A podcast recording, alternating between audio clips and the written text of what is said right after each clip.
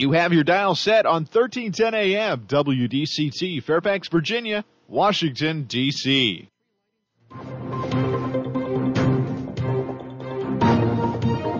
워싱턴과 미국, 그리고 세계의 흐름을 짚어보는 라디오 워싱턴의 시사 토크쇼. 워싱턴 전망대.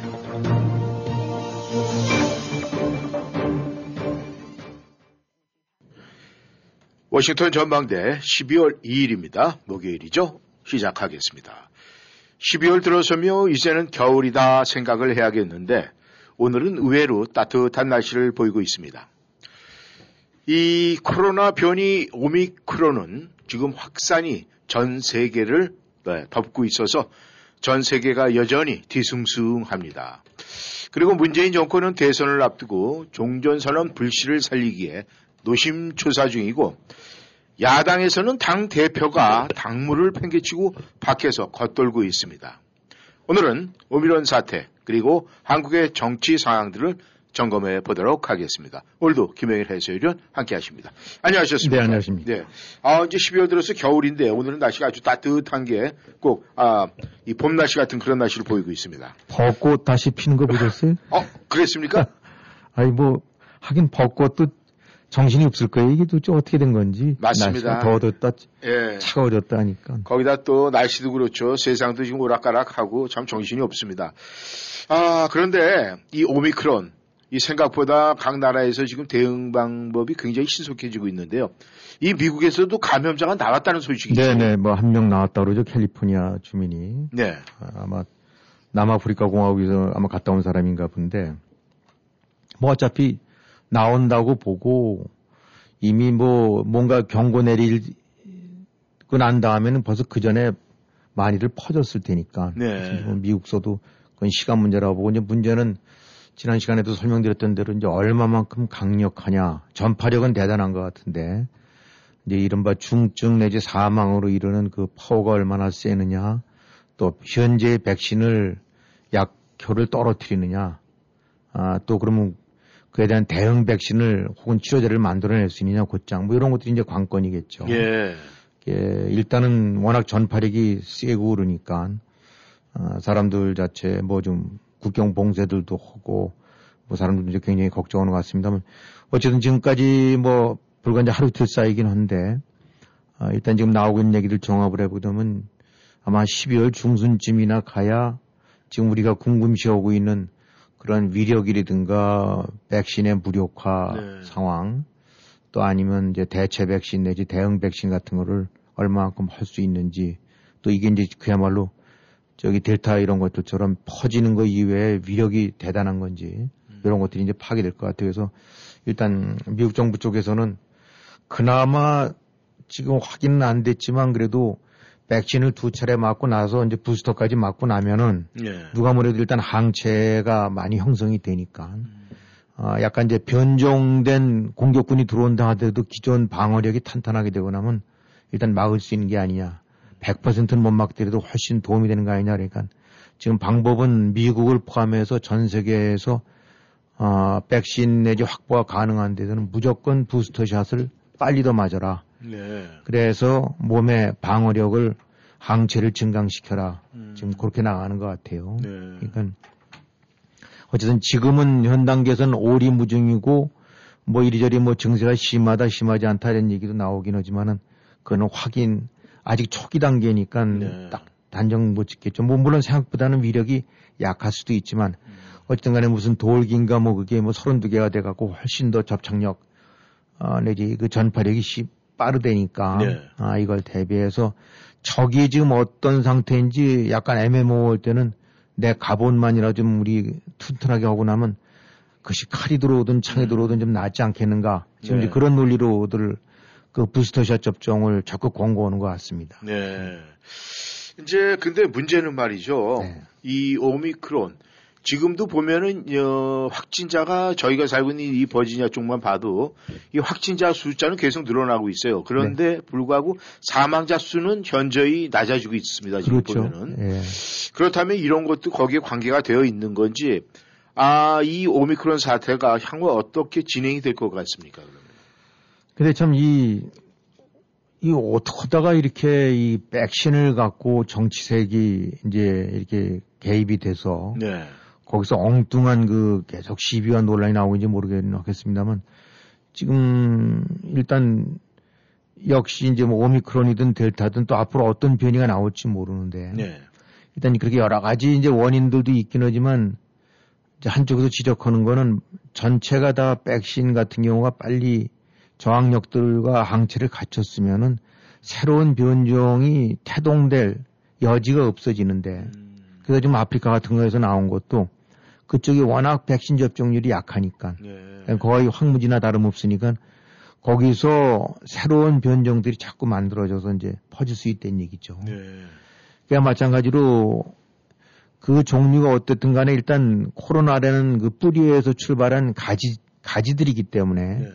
기본적으로 항체가 형성이 되고 나면은 약간의 변종들이 들어온다 하더라도 저항력을 갖출 수가 있고 음. 저항력을 갖출 수 있다는 얘기는 새로운 것이 태동되기보다는 그 자체가 치료가 되면서 퇴치가 되는 거니까. 음. 그래서 새로운 씨를 뿌릴 여지를 없애야 되는 건데 지금 뭐 미국에서 되고 나면 아, 그 백신을 안 맞는 건 무슨 큰 자기의 그 신념과 자유로 생각하는 어, 음. 거기에 이제 공화당의 이런 그 잘못된 그 오도 네. 어, 정- 정치나 그 행정부 저 담당하고 있는 사람들의 그 잘못된 오도가 지금 많은 일을 그르치고 있는 게 아니야. 이건 뭐 공화민주 어디를 지지하기 이전에 네. 그야말로 이거는 백신이고 이거는 의학 문제인데 음. 왜 이런 그 가당치 않은 것들이 이제 번지고 있는지 모르겠어요. 그래서 뭐 지금 어떻게든지 다들 빨리빨리 맞아야 되는데 거꾸로 공화당 일부 의원들 같은 데 보게 되고 나면은 그 백신 접종 뭐 연방정부라든가 아니면 100인 이상 이런 식으로 많이 모이는 이제 이런 데들은 의무화 시켜라라고 했더니 그것을 또 반대하는 법안들 내고 아 그것이 또 그걸 빌미로 해갖고 예산안 같은 거 뭐 처리 같은 것도 또 음. 저기 이 자꾸 이제 늦추게 하고 말이죠. 이 필리버스터 같은 것들을 진행을 한다라고 하고 그러니까 네. 글쎄 모르겠어요. 이게 이 정치라는 것이 우리의 실생활 속에 이리저리 많이 아 이제 개입이 돼 있긴 합니다만 예. 이렇게 목숨이 걸려 있고 자기 목숨뿐만이 아니라 남의 목숨 커뮤니티의 성패가 걸려 있고 나아가서 지금같이 새로운 변이를 자꾸 만들어낼 수 있는 여지를 제공하는 이런 백신 거부 행위가 네. 이 사람들 나중에 어떻게 책임을 져야 될지 음. 아 이거 참 정말 그 골칫거리인 것 같아요. 네. 아 그래서 지금 현재 그나마 이제 오미크론인가 퍼지고 나니까 뭐 여론들이 조금 저거 해갖고 안 맞겠다는 사람 중에 뭐 일부가 아유 다시 맞아야 되겠다라는 식으로 네. 뭐 바뀌고는 있대요 조금씩 네. 그러나 절대적으로는 아닌 것 같긴데 기껏해서 한 30%안 맞겠다고 하는 사람 중에 한 30% 정도가 아무래도 맞아야 되는 거 아닌가라고 음. 조, 조금 뭐 생각을 바꾸는 것 같다라고 그러고 한 절반 조금 못 되는 한 40 몇 퍼센트는 전혀 지금도 고려치 않고 있다니까 음. 이 사람들 머릿속에는 도대체 무슨 생각이 들어있는지 음. 아, 이 참 답답하고 참 그저 저거기 이를 데가 없어요. 음. 아, 그래갖고 이 역시 여기도 보게 되면 여론조사한 거 보게 되고 나면 민주당 쪽 하는 사람들은 아, 이제 안 맞았던 사람들 중에서도 민주당 쪽에서는 이제 그런 성향을 보이는 사람은 한 30% 정도가 자기 좀 다시 맞아야 될 것 같다. 뭐 이런 식으로 생각하는 것 같은데 공화당 지지 성향의 사람들 같은 경우에는 뭐 그래도 맞, 맞아야 되지 않을까 생각하면 4% 정도밖에 안 된다는 거예요. 예. 96%는 뭐 그거 관계없이 오불간으로 난 안 맞겠다는 얘기죠. 네. 이게 어떻게 진행될 거냐는 결국은 이제 우선 이 속성이 뭔지 빨리 과학자들이 의학자들이 파악해내는 거. 음. 그 다음에 모더나든 파이자든 해서 대체 백신 내지 대응 백신을 빨리 만들어내는 거. 음. 이런 것이 제일 중요하지 않겠어요? 네. 근데 그 와중에서 지금 부스터 맞으려는 거는 그런 류의 맞춤형 오미크론 백신이 나오기 전까지라도 일반적으로 무장을 좀 갖춰라. 그때까지 버틸 수 있는 힘을 갖춰라. 네, 네. 라고 해서 이제 접종하고 부스터까지 맞으려는 건데 안 맞겠다 그러니까 이거 뭐 어떡하겠어요. 이게 아 뭐 백신이 없어서 아니면 의학 내지 과학 기술이 부족해서 죽는다면 왜할수 없는 거긴 하지만 음.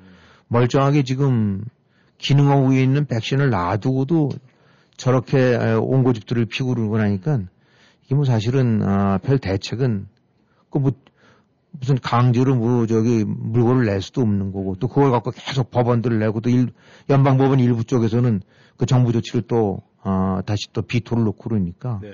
뭐 그런 점에서는 참 이 콩가루 집안처럼 돼버린 것 같아요. 네. 이, 이 코로나로 인해서. 음.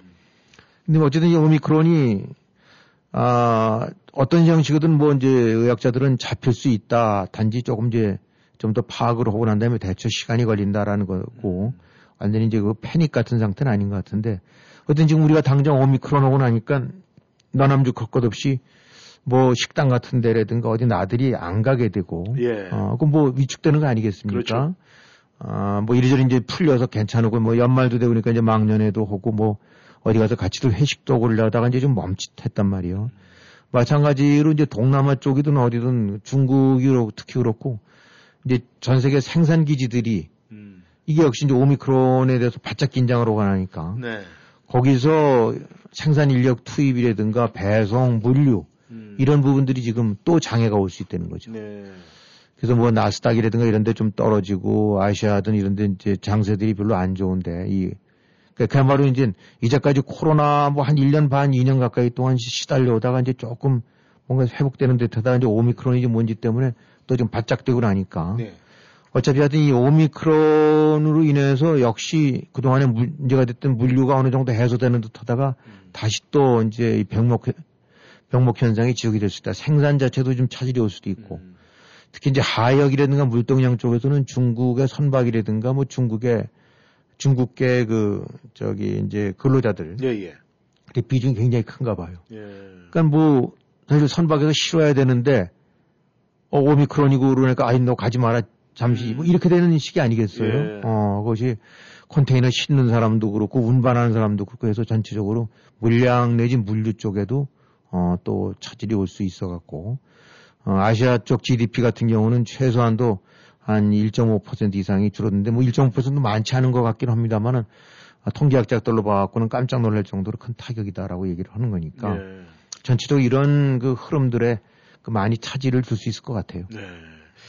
그렇다면은 오미크론이 이 세계 경제에 미치는 영향이 지금 혼돈의 세계로 들어갈 수도 있다 이런 말씀이신데 저희가 이제 살고 있는 우리 한인 사회도 보면 말이죠. 네. 이 오미크론 지금 이 사태 이후에 이 3차 boost shot에 대해서도 맞을까 말까 망설인 사람들이 굉장히 많았거든요. 네. 왜냐하면 뭐 2차 때 굉장히 지금 힘이 들었다 해서 3차 때는 뭐 더 이거 잘못되는 거 아니야 뭐 이래서 걱정을 하는 그런 생각 때문에 이제 아직까지 접종 안 하신 분들도 굉장히 많은데 일단 오미크론 사태가 진전이 되든 안 되든 간에 이 boost shot은 하시는 게 좋다. 예, 지금 뭐 그때 booster shot 맞으면서 나왔던 효과는 이제 1개월에 한 주사를 뭐 모더나든 파이자든 약간 차이는 수 있긴 하지만 기본적으로 평균 한 5%씩 방어력이 떨어진다고 얘기를 하면서 네. 그 부분이 이제, 이제 개월 수가 지날수록 점점 가중된다는 거 아닙니까? 네. 그러다가 부스터샷을 맞으면 다시 항체 보유력이 한 다섯 배 정도 늘어난다는 거니까 음. 갑옷으로 친다면 다섯 겹을 입는 거랑 똑같은 거겠죠. 네. 아, 그러니까 그 이유가 부스터샷이 천상 오미크론에 대한 치료제 내지 대응 백신은 안 될지라도 네. 우선 사람이 뭐 몸이 좀 튼튼하면 병원균이 들어와도 음. 어, 느 병원균이 들어온다 하더라도 좀 막을 수 있는 거와 마찬가지로 네. 어, 뭔가 오미크론에 대한 맞춤형 백신이 개발될 때까지 아니면 대응 방법이 될 때까지 그래도 몸 전체를 튼튼하게 해라니까 무조건 부스터샷 맞아야 된다는 거죠. 예. 예, 그래서 뭐 물론 사람마다 그 뭐 여러 가지 저 그런 거에 관한 부작용 때문에 또 노이로제 가질 수 있다고 봐요. 네. 뭐저 같은 경우는 이제 저희 식구 같은 경우는 개인적으로 보게 되고 나면 다행히 뭐 그런 류의 백신을 맞았다거나 부스터샷 맞고 난 다음에도 그런 부작용 증세 같은 건 못 느꼈는데 네. 또 사람마다 그거는 다를 수도 있지 않겠어요. 죽는 사람도 있고 그러니까. 그래서 그 부분 조심스러운 건 아는데 어차피 하여튼 이 부스터샷이 바로 그런 보강 효과가 있으니까 음. 우선은 종류를 알 수 없는 뭔가 적군들이 지금 출몰 하고 있을 때는 아 뭐 방탄조끼를 입고 헬멧도 좀 쓰고 음. 어 자기도 나름대로 대응할 수 있는 무기를 갖춰라. 음. 그러면 뭔 놈이 들어오더라도 우선은 방어할 수 있으니까 지금 그런 개념인 것 같으니까 네. 이건 무조건 맞아야 될 것 같아요. 네. 알겠습니다. 네. 아, 청취자 여러분께서는 워싱턴 전망대 함께하고 계십니다. 전하는 말씀 듣고 다시 돌아오겠습니다. 여보, 요즘 주위에서 메디케어 얘기를 많이 하던데 언제 해야 하는 거야? 10월 15일부터 12월 7일까지라던데 여기 스마트 보험 703-638-2499로 하면 자세히 알려준대요. 65세가 되면 메디케어 준비하라는 것이 맞아? 그렇대요. 703-638-2499 스마트 보험으로 전화하니까 아주 친절히 가르쳐 주더라고요. 복잡한 메디케어를 쉽게 설명해드리고 가장 알맞은 메디케어를 찾아드립니다. 버지니아와 메릴랜드 모두 친절히 상담해드립니다. 703-638-2499 스마트 보험 703-638-2499 연말 연시에 한국에 선물 보내야 하는데 Real Express를 통하면 안전하고 빠르게 우체국 택배로 배송된대요. 시간이나 요금은 어떻게 되는데? 4, 5일이면 한국에 도착한다니 참 빠르죠? 워싱턴, 버지니아, 메릴랜드 지역이면 기본료가 17달러 99센트래요. Real Express를 페어팩스, 애난데일, 센터빌, 락빌 등에서도 이용하실 수 있습니다. 귀국이사, 구매대행 비즈니스 사업자 택배도 가능합니다. 지역별 대리점 문의는 703-272-4181, 703-272-4181로 하세요. 피해갈 수 없는 당뇨, 대란. 자연 치유력의 회복으로 혈당이 자연적으로 조절되는 다이아 RC를 권해드립니다. 다이아 RC는 하버드 의과대학이 연구하고 입증한 당뇨에 탁월한 효능을 보이는 최고의 MSM과 인슐린과 유사한 작용을 하던 바나바 잎에서 추출한 코로솔산을 함유, 부작용 없이 쉽고 빠르게 당뇨를 회복시키는 자연 치유 제품입니다. 당뇨로 고생하시는 분들 다이아 RC로 당뇨 잡으시고 건강과 행복을 찾으세요. 다이아 RC 자연 건강의 집으로 전화 주세요. 703-333-5066 333-5066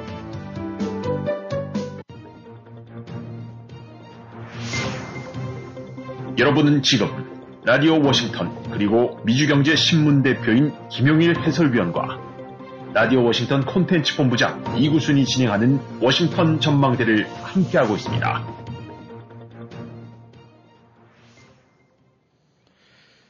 네, 전하는 말씀 듣고 다시 돌아왔습니다. 아, 한국으로 좀 들어가 보겠습니다. 문재인 대통령, 문정권, 정말 지금 이제 레임덕이 이 가속도를 내고 있습니다. 그런데 이제 그 레임덕 때문에 그런지 아니면은 본인의 임무 중에 지적 때문에 그러는지 모르지만은 이 종전 선언을 두고 바짝 매달리고 있습니다. 근데 이 매달리고 있는 것까지는 좋은데 이것이 가능성이 있느냐 없느냐는 지금 의견이 분분합니다.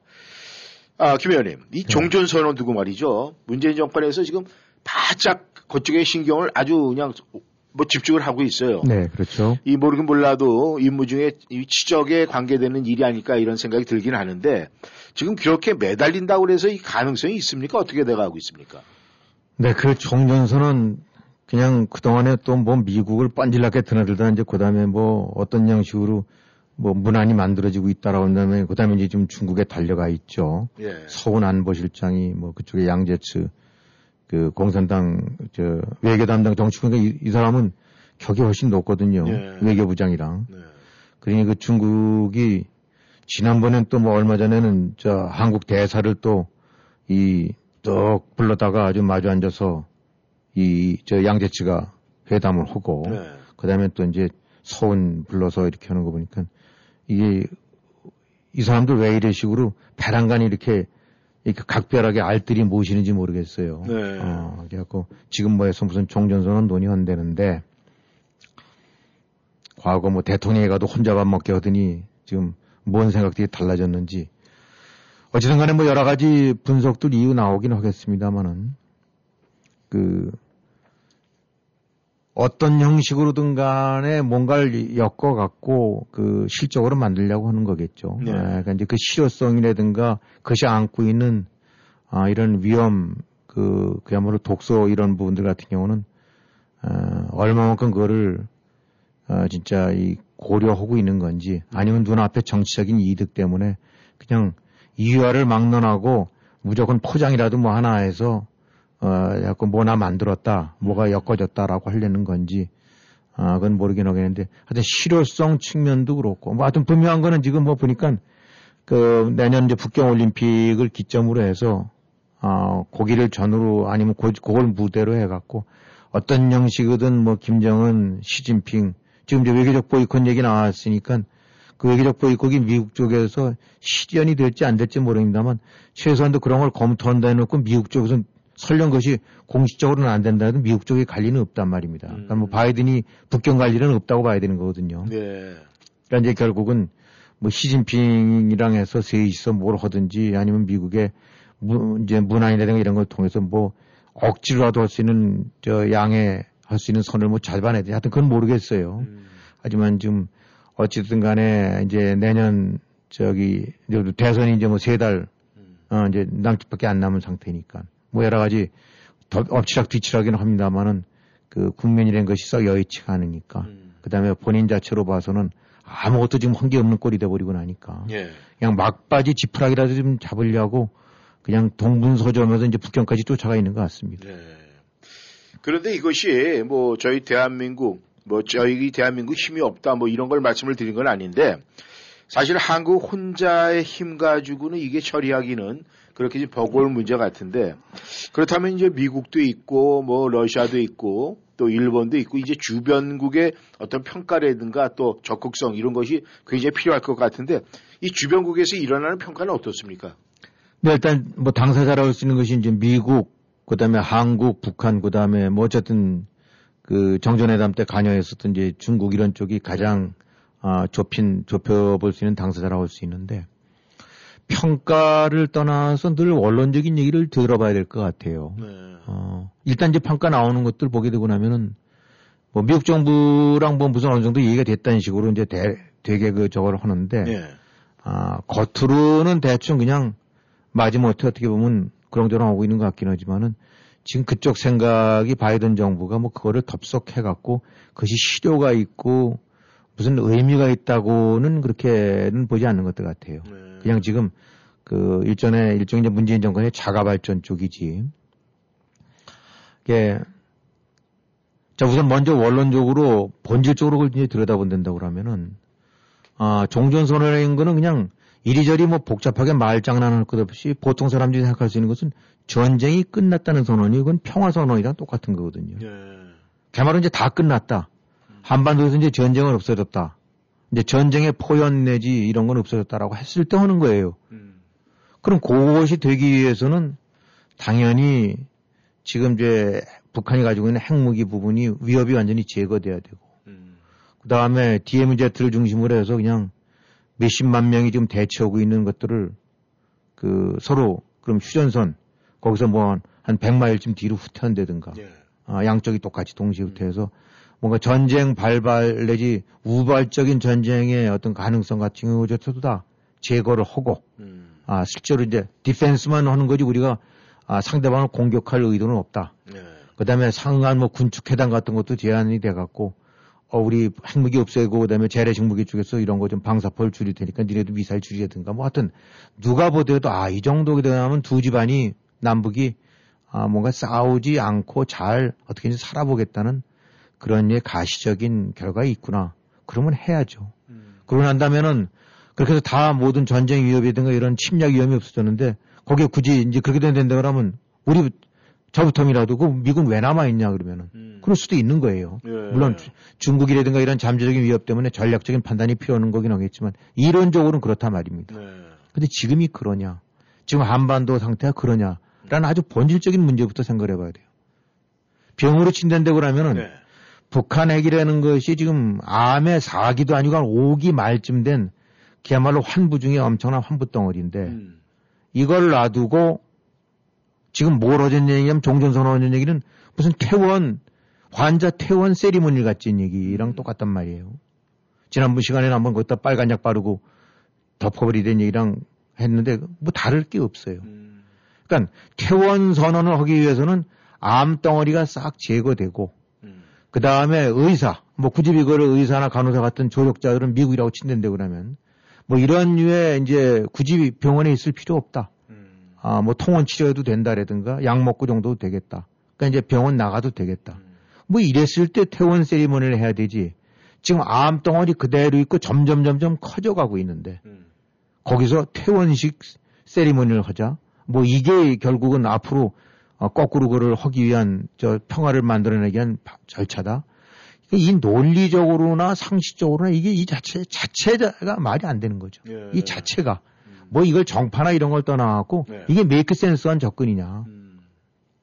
결국은 종전선언행은 고스란히 현 상황을 사실상 인정하는 거나 다름없는데 그럼 북한 핵 갖고 있는 거 인정해 주는 거나 똑같은 거고. 근데 북한 입장에서 봤을 때 종전선언하고 나면 아니 전쟁 다 끝났다고 너랑 나랑 선언해놓고 난 다음에 네 미군은 왜 남아있고 음. 걸핏하면 미군 전략 폭격기 왜 한국모아 왜 와? 오지 말라고 그래야지. 우리 아무 일도 없을 텐데 선언 끝난 거. 거기 뭐라고 얘기를 할 거냐. 그뭐 지금 뭐 스냅챗 또 해서 뭐 안 되고 나면 돌린다? 그러다가 뭐 아, 이거 아닌가 하고 도로 돌릴 것 같냐? 이건 뭐 어린애가 생각해도 무슨 보수건 진보건 문재인 정권을 지지하든 안 하든 간에 떠나서 객관적인 입장으로 보더라도 이 자체가 말이 안 되는 종전선언 하지 말자는 게 아니라 지금 나올 때가 아니다. 네. 다 마무리되고 난 다음에 그야말로 하- 평화적으로 이제 모든 것이 진행이 될 수 있다는 판단이 서게 되고 나면 그때는 왜 안 하겠느냐. 네. 하루빨리라도 해야지. 근데 이게 지금 그게 아니다. 결국은 이 문재인 정권의 이거가 노리는 바가 이 전혀 다른 거다, 이거는. 어. 이거 뭐또 한번 비유든면 우리가 잘 알고 있는 그 솔로몬, 솔로몬 왕의 지혜처럼. 자, 그 진짜 친모는 내 자식이긴 하지만 차마 반을 가르고 하겠다는 거는 애 목숨을 적어놓은 거니까 포기라는 거 아닙니까? 외형적으로 볼 때는 야 목숨까지 감, 저 감수해 가면서 내 자식이라고 갖겠다는 게저 사람이 친모 같긴 하지만은 그게 아닌 거와 마찬가지로 북한 핵에서부터의 그 위험 이것이 바로 내 자식과 똑같은 건데 대한민국의 장래와 똑같은 건데 그거 지금 외면하고 외면하고 그냥 뻔히 지금 어떻게 돼가는 거그 사람들이 모를 리가 없는데 그걸 갖고 지금 아 그냥 덮어버리는 종전선언식으로 해서 어 아마 이제 급하긴 급하겠죠. 북한 갖고 지금 4년 반을 우려먹었는데 그냥 뭐뭐 평창서부터 시작해서 판문점에 평양 빤질나게 뭐 왔다 갔다 하면서 뭐 되는 줄 알았는데 하나도 된 거 없고 사태는 더 악화됐고 욕은 욕대로 병신 소리 들어가면서 먹고 있고 마음이 다급하겠죠. 그다음에 뭐 이재명 이리저리 각축전은 벌이긴 하지만 여의치 않은 점도 있고 그러니까 뭔가 내 임기 중에 나 그래도 뭔가 만들었다라는 뭐 건수라도 하나 만들어야 되겠고 그로 인해서 대선 때 영향이라도 좀 미쳐야 되겠고 어, 뭐 이런저런 식으로 해서 그야말로 솔로몬 왕 때 자기 자식 죽여도 좋으니까 내 반 갖겠다는 건 뭐가 다르냐. 지금 대한민국의 장래와 안전이 어떻게 될지도 모르고 우선 이렇게 하겠다는 것이 꼭 그거랑 다를 바가 없다 지금. 예. 근데 바로 이런 점을 하다못해 미국이든 일본이든 중국이든 한다고 해도 이건 뜯어말려야 될 것이 대한민국인데 거꾸로 대한민국 대통령 네. 이 앉아서 지금 그러고 있다. 근데 주변국에서는 거꾸로 그거 아닌데라고 계속 얘기들이 나온다. 지금 얼마 전에 월스트리트저널에 그 저 기고온 글들 보게 되고 나면은 어 이게 지금 연극에 연극 지금 쇼판 벌이고 있는 거다 말이죠. 이런 그 화- 말도 안 되는 환상적인 뭐 이런 종전선언 것들로 한국 안보를 강화해 줄 수 있다 이런 식으로 생각하는 거는 아, 이거 자체가 아, 어불성설이다라고 얘기하는 거죠. 이 그동안에 쭉 봐보면서 지금 평양 몇 번 갔다 왔습니까? 김대중, 노무현, 뭐 저 문재인 뭐가 된 게 있어요? 아니 갔다 와서 요란 뻑적지근하게들 뭐 된 것처럼 이젠 평화가 찾아왔다고 했지만 된게 뭐가 있냐게. 그 되려면 지금 핵- 핵무기 저짓하지 말아야지 김정은이. 아무것도 된 게 없다. 그걸 그걸 뻔히 알면서도 지금 또 저짓거리를 또 하려고 있는 거다. 그러면서 한편으로는 지금 김정은 그냥 어떻게든지 노심초사해서 그냥 잘 보이고 달래면서 그 잘 보이려고 해왔었지만 뭘 이제까지 보여준 게 뭐가 있냐 김정은이. 이제 김정은이 조차 이제 상대도 안 하고 동생 시켜갖고 그냥 뭐 상갓집 뭐 아니 무슨 뭐 머슴 부리듯이 지금 함부로 욕설 해대고 그러는데. 그러니까 일단 이 에버시타트 연구원 그 월시 전에 한 사람도 일단 북 종전 선언한다는 얘기는 북한 비핵화라는 목표가 이제 사실상 물 건너가는 거다. 뭐 이렇게 이제 보는 거예요. 그거로 북한 달래는 것도 아 종전선언 좀 하자 그러는데 미군 철수하고 전략자산 다 하고 뭐 적대시하는 거 다 버리고 해지하고 되는 건데 아니 지금 암이라는 건 하나 제거할 준비 안 하면서 다른 의료 장치라든가 저 이런 저 치료 장치를 다 제거해 버리자는 얘기인데 이게 말이 되느냐? 음. 또 이거 하고 난 다음에 어떻게 되느냐? 그 사람 지적했던 대로 어, 이제 종전선언 나오고 나면 얼마나 명분이 좋아요. 거기 한반도에 평화가 왔다는데 무슨 말이 많냐. 그럼 왜 지금 북한 자꾸 제재하느냐. 해제해야지. 뭐, 이제 러시아, 중국이나 러시아 같은 경우는 입장이 빵빵해질 거란 말입니다. 예. 어. 그걸 지금 미국이 그대로 감내할 것인가? 이, 또 그럼 일본 같은 경우는 어떻게 될 건가? 일본 같은 경우 봤더니, 어, 대책도 없이 종전선언 손들어줘 버려. 음. 그럼 미국 어떻게 믿습니까? 그런 미국을. 예. 아프가니스탄에서 철수한 것도 지금 전부 전전긍긍하는데 말이 안 되는 환부 덩어리를 그대로 남겨놔두고 종전선언에 이런 사탕 발림으로서 넘어가는 부분들이 그 주변국에서 그 누가 그거를 제대로 된 저거라면 누가 하겠느냐. 어.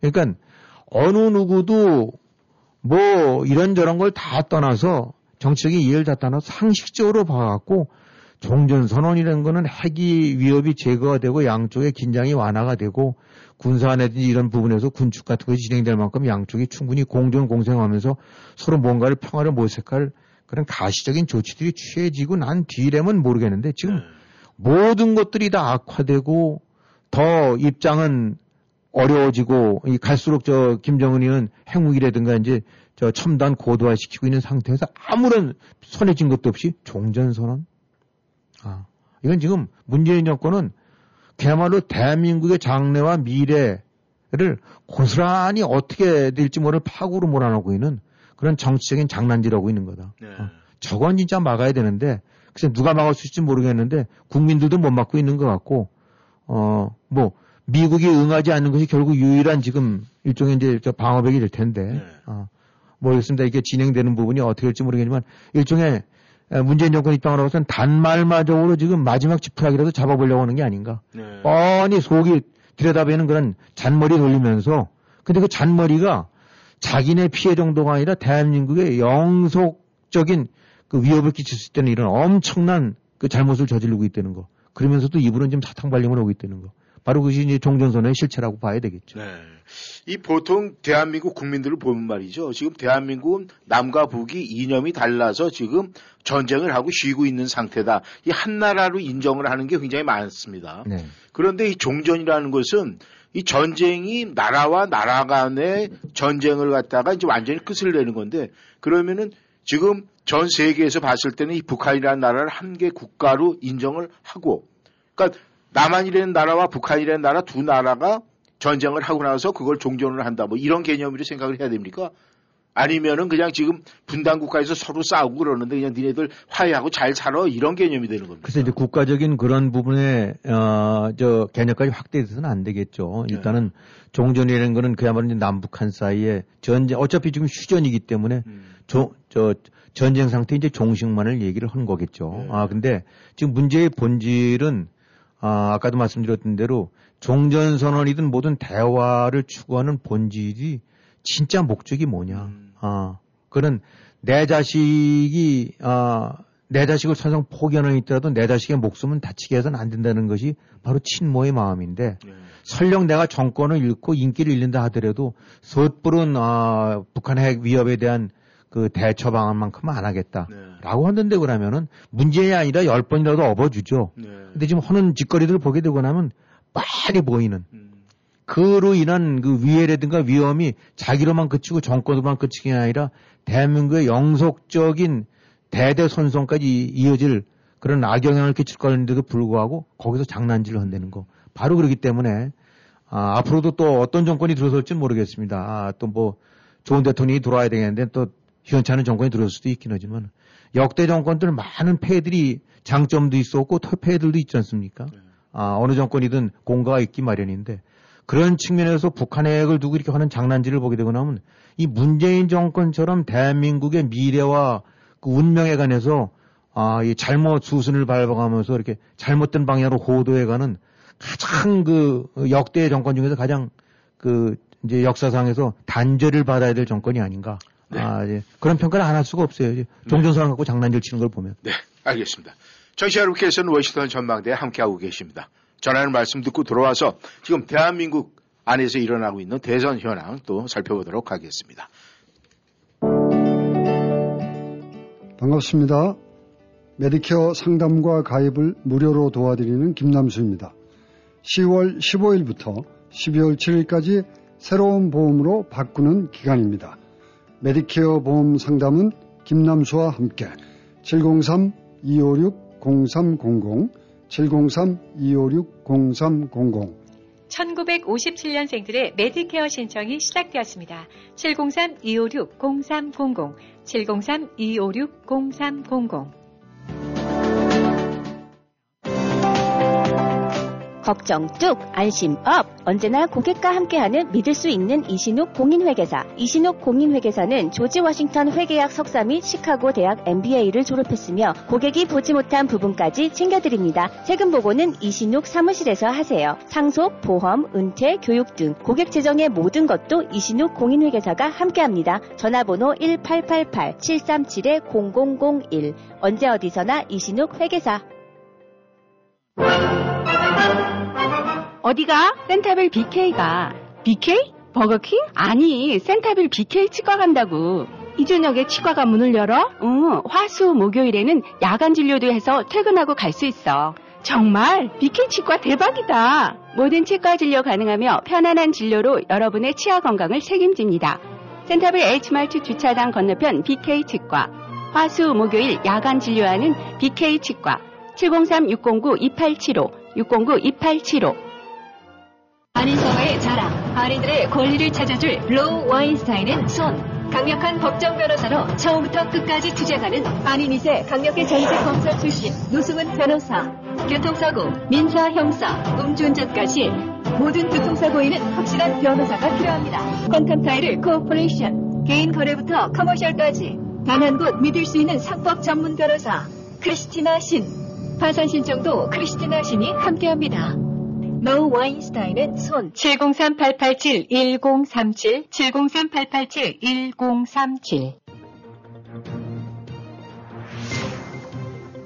여러분은 지금 라디오 워싱턴 그리고 미주경제 신문 대표인 김용일 해설위원과 라디오 워싱턴 콘텐츠 본부장 이구순이 진행하는 워싱턴 전망대를 함께하고 있습니다.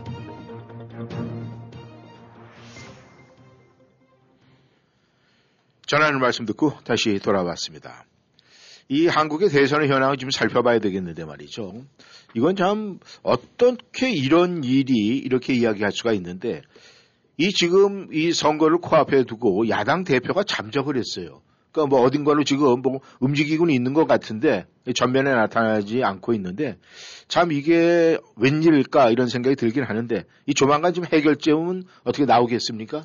그래서 오늘 아침 그 뉴스 보고 나니까 네. 저뭐 더 갈 거 뭐 더 저 뭔가 이렇게 딱 부러진 적이 아니라 이제 네. 저 계속 더 치- 이런 상황이 이어질 것 같은 느낌이네요. 그 말씀하신 대로 참 별 해괴한 상황이 다 벌어졌습니다. 네. 선거 선거를 불과 이제 저기 100일도 안 남았는데 예. 그뭐 이유는 이제 오늘 뭐 이렇게 비로소 아, 자기 왜 이렇게 저기 떠났다라고 얘기해서 뭐 여러 가지 이제 불편하고 불쾌했던 점들 같은 걸 일부 얘기하는 것 같아요. 예. 어, 그러니까 뭐 당연히 뭔가 있었겠죠. 우리가 모르는. 음. 어, 그래도 그 나이 연령과는 관계없이도 야당 대표라는 막중한 자리에 앉아 있는 사람인데 이렇게 어, 아무런 납득할 만한 적절한 이유 없이 그렇게 움직이겠습니까? 여러 가지 지금 납득 못할 행동을 하고 있는 건데. 네. 음. 예. 근데 어쨌든 간에 이 과거에도 뭐 이런 이 저기 이제 불협화음 같은 것들이 뭐 또 눈에 안 보이는 정치인들 사이에서 이제 특히 이제 당 후보가 결정되고 나면 권력 이양 과정에서 문제들이 있고 아름아름 저거 있었겠죠. 근데 예. 이렇게 이제 표면에 된건 처음인데 자, 이 중요한 거는 그러면 이게 과연 이 상황을 이제 어떻게 평가를 해야 되느냐. 아, 뭐 이제 이렇게 봐야 될 것 같은데. 네. 글쎄, 이 뭐 아무리, 아무리 그 저기 긍정적으로 본다 하더라도, 네. 어, 이, 이거는 지금 국민의힘, 그 야당 쪽 입장으로 봐서는 그야말로 좀 자해극을 벌이고 있는 거나 다름없다고 봐야 되겠죠. 네. 어, 이, 하나, 한 표가 지금 새롭고, 한 명이 새롭고, 네. 어, 그 막강한 그, 이 좌파 정권이랑 대항하고, 더군다나 거기가 야당도 아니고 여당의 입법부를 장악하고, 청와대를 장악하고, 검찰 권력을 장악한 정권이랑 그걸 정권 교체를 하겠다고 하는 건데, 예.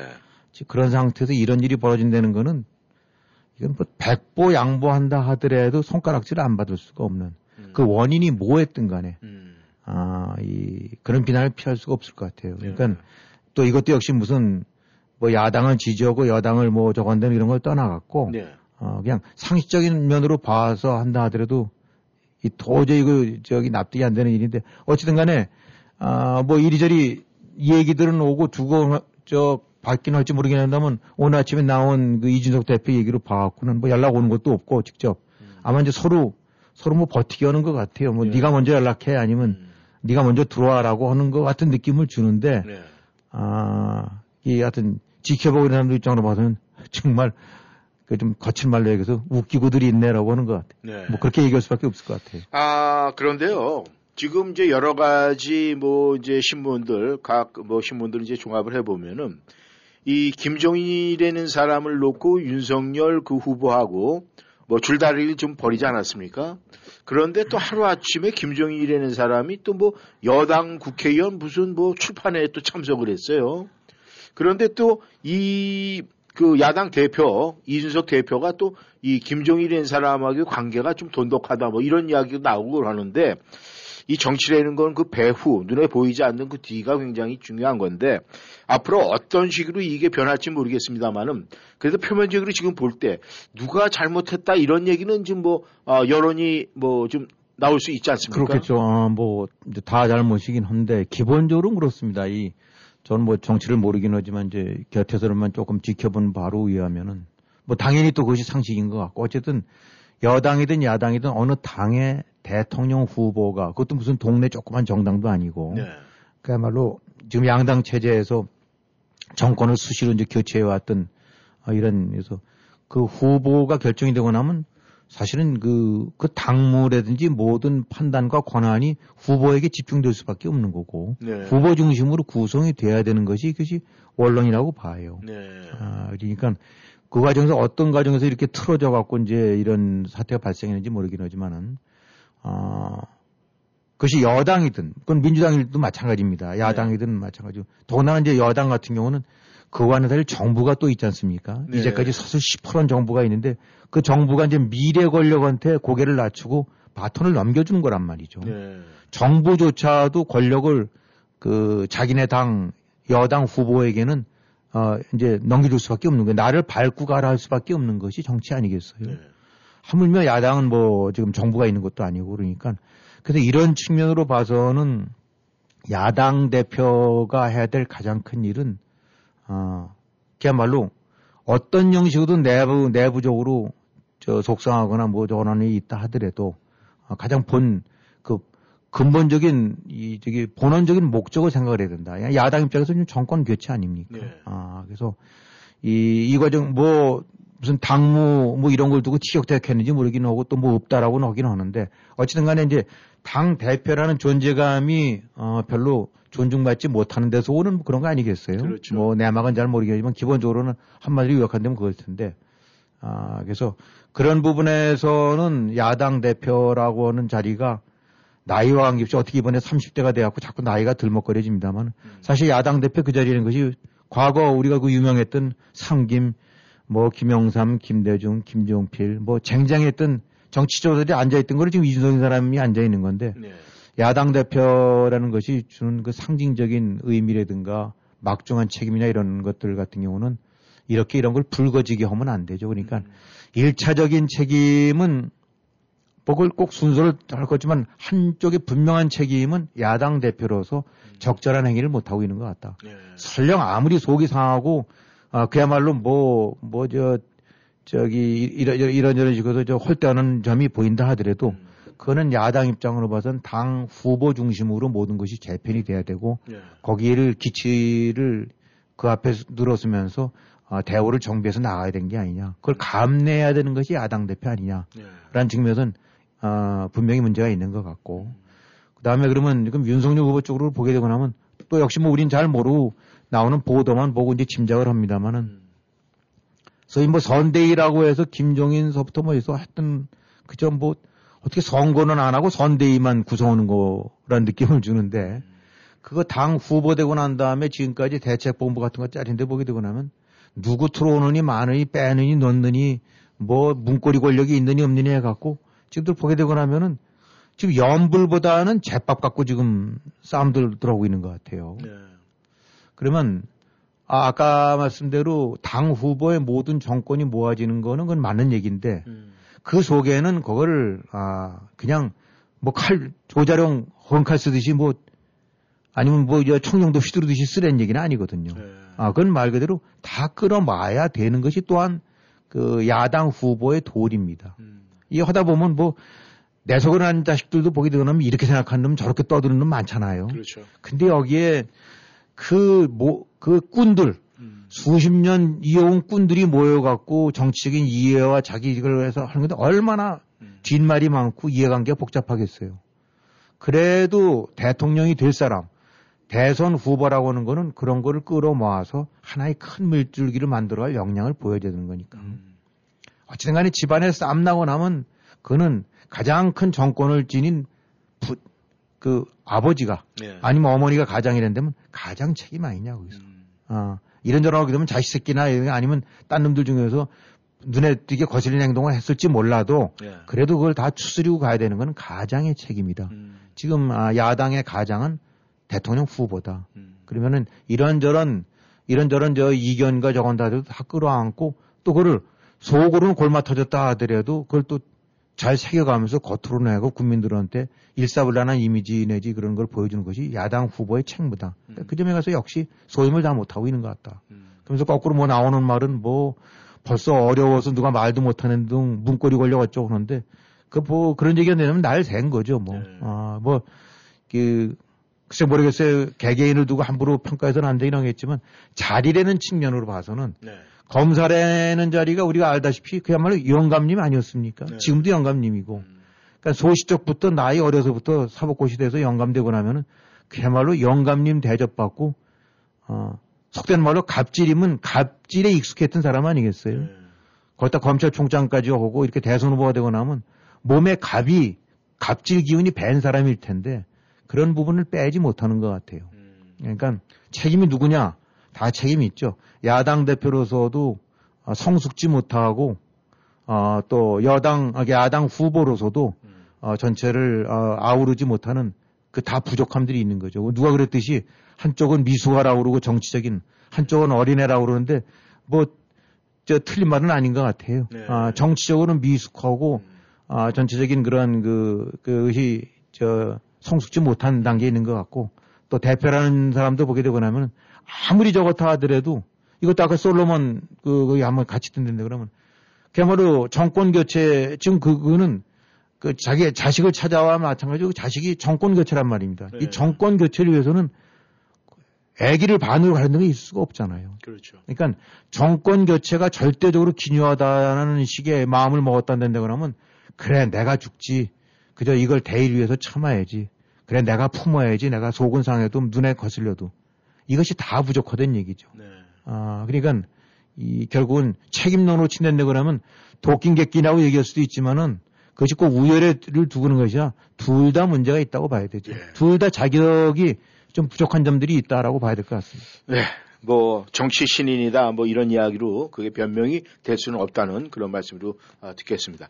아 이재명 후보 여당 후보가 뭐 처음으로 뭐 조금 뭐 뭐 1%인가 뭐 앞섰다 뭐 이런 얘기를 갖다 이제 대대로 여당 쪽에서 홍보를 하고 있는데 이재명 후보 쪽뭐 조금 뭐 그런 앞섰다 뭐 이런 기운을 가지고 지금 뭐 어떤 식으로 표현을 하고 있습니까 여당 쪽에서는 네, 이게 뭐 그동안에 이제 한 일주일 사이, 이주일 사이 많이 바뀌죠. 한 일주일 전만 해도 우리 얘기했을 때 이제 두 자릿수 예, 10% 이상 포인트로 한다라고 그러는데 많이 따라잡은 것 같아요. 예. 어, 거기 일단은 잠시 동안은 뭐 이리저리 콩가루처럼 됐다가 어쨌든 간에 추스려 갖고 음. 이제 이재명 후보를 중심으로 해서 뭐 선대위가 내지 이제 안팎으로 움직이는 것 같고 네. 어, 어, 굉장히 기민하고 어, 대응이 뭐 나쁜 말로는 약삭 빠르고 음. 어, 감이 빠른 거라고 봐야 되겠죠. 네. 지금 뭘 해야 될지 어디로 가야 될지를 감을 잡고 있다라고 봐야 되는 거겠죠. 네.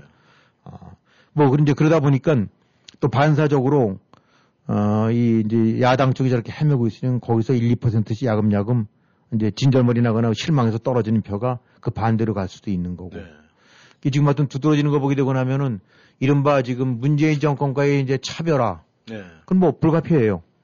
지금 문재인 정권 거 외형적으로는 개선한다고 하긴 하지만 그건 지지자만 흡수하는 거지 지금 본인도 문재인 정권의 문제점이 뭔지를 역시 멀쩡한 사람이면 다 알 테니까. 아, 그리고 특히 중도층이라든가 이런 비판층에 대해서 지지를 넓혀 나가려는 데면 문재인 했던 거 그대로 따라갔다가는 그건 100% 망한다는 걸 아니까 예. 차별화로 갈 수밖에 없죠. 그래서 뭐 지금 나온 가장 최근 소식 보게 되고 나면은 그 문제 많았던 원전 예. 그것도 뭐 다시 어 이제 복귀할 수도 있는 것 같은 거 시사라고 말로 그 뭐 그런 것이 일종의 이제 한 스텝씩 옮겨가는 거죠. 국민의 뜻이 어 그렇다면은 바꿀 수도 있는 거다라는 식으로 항상 정치인들이 하기 전 말이 국민의 뜻이 그렇다면 여론이 그렇다면 바꿀 수 있는 거 아닙니까? 예. 지금 어쨌든 문재인 정권은 탈원전, 비원전으로 해서 아주 무슨 그런 엄청난 그 화두인 거 모양 무리수를 도왔는데 예. 거기 안고 있는 문제 좀 고스란히 안고 있지만 이제까지 언뜻 누- 누가 시비도 못 걸었다가 이제 이재명이가 어 그것도 바꿀 수가 있는 거야. 그다음에 부동산 정책에 관해서는 대놓고 지금 비판을 하고 있는 거고. 예. 그러니까 최소한도 자기가 외연 중도를 확장하고 문재인 거를 그다음에 이제 조국 같은 경우도 언급을 하면서 뭐 낮은 자세로 어 이 자기가 그 그거에 관해서 생각을 한다. 네. 그럼 지금 조국 타령하고 있는 거는 그거 했다가는 표못 얻을 거 뻔하거든요. 예.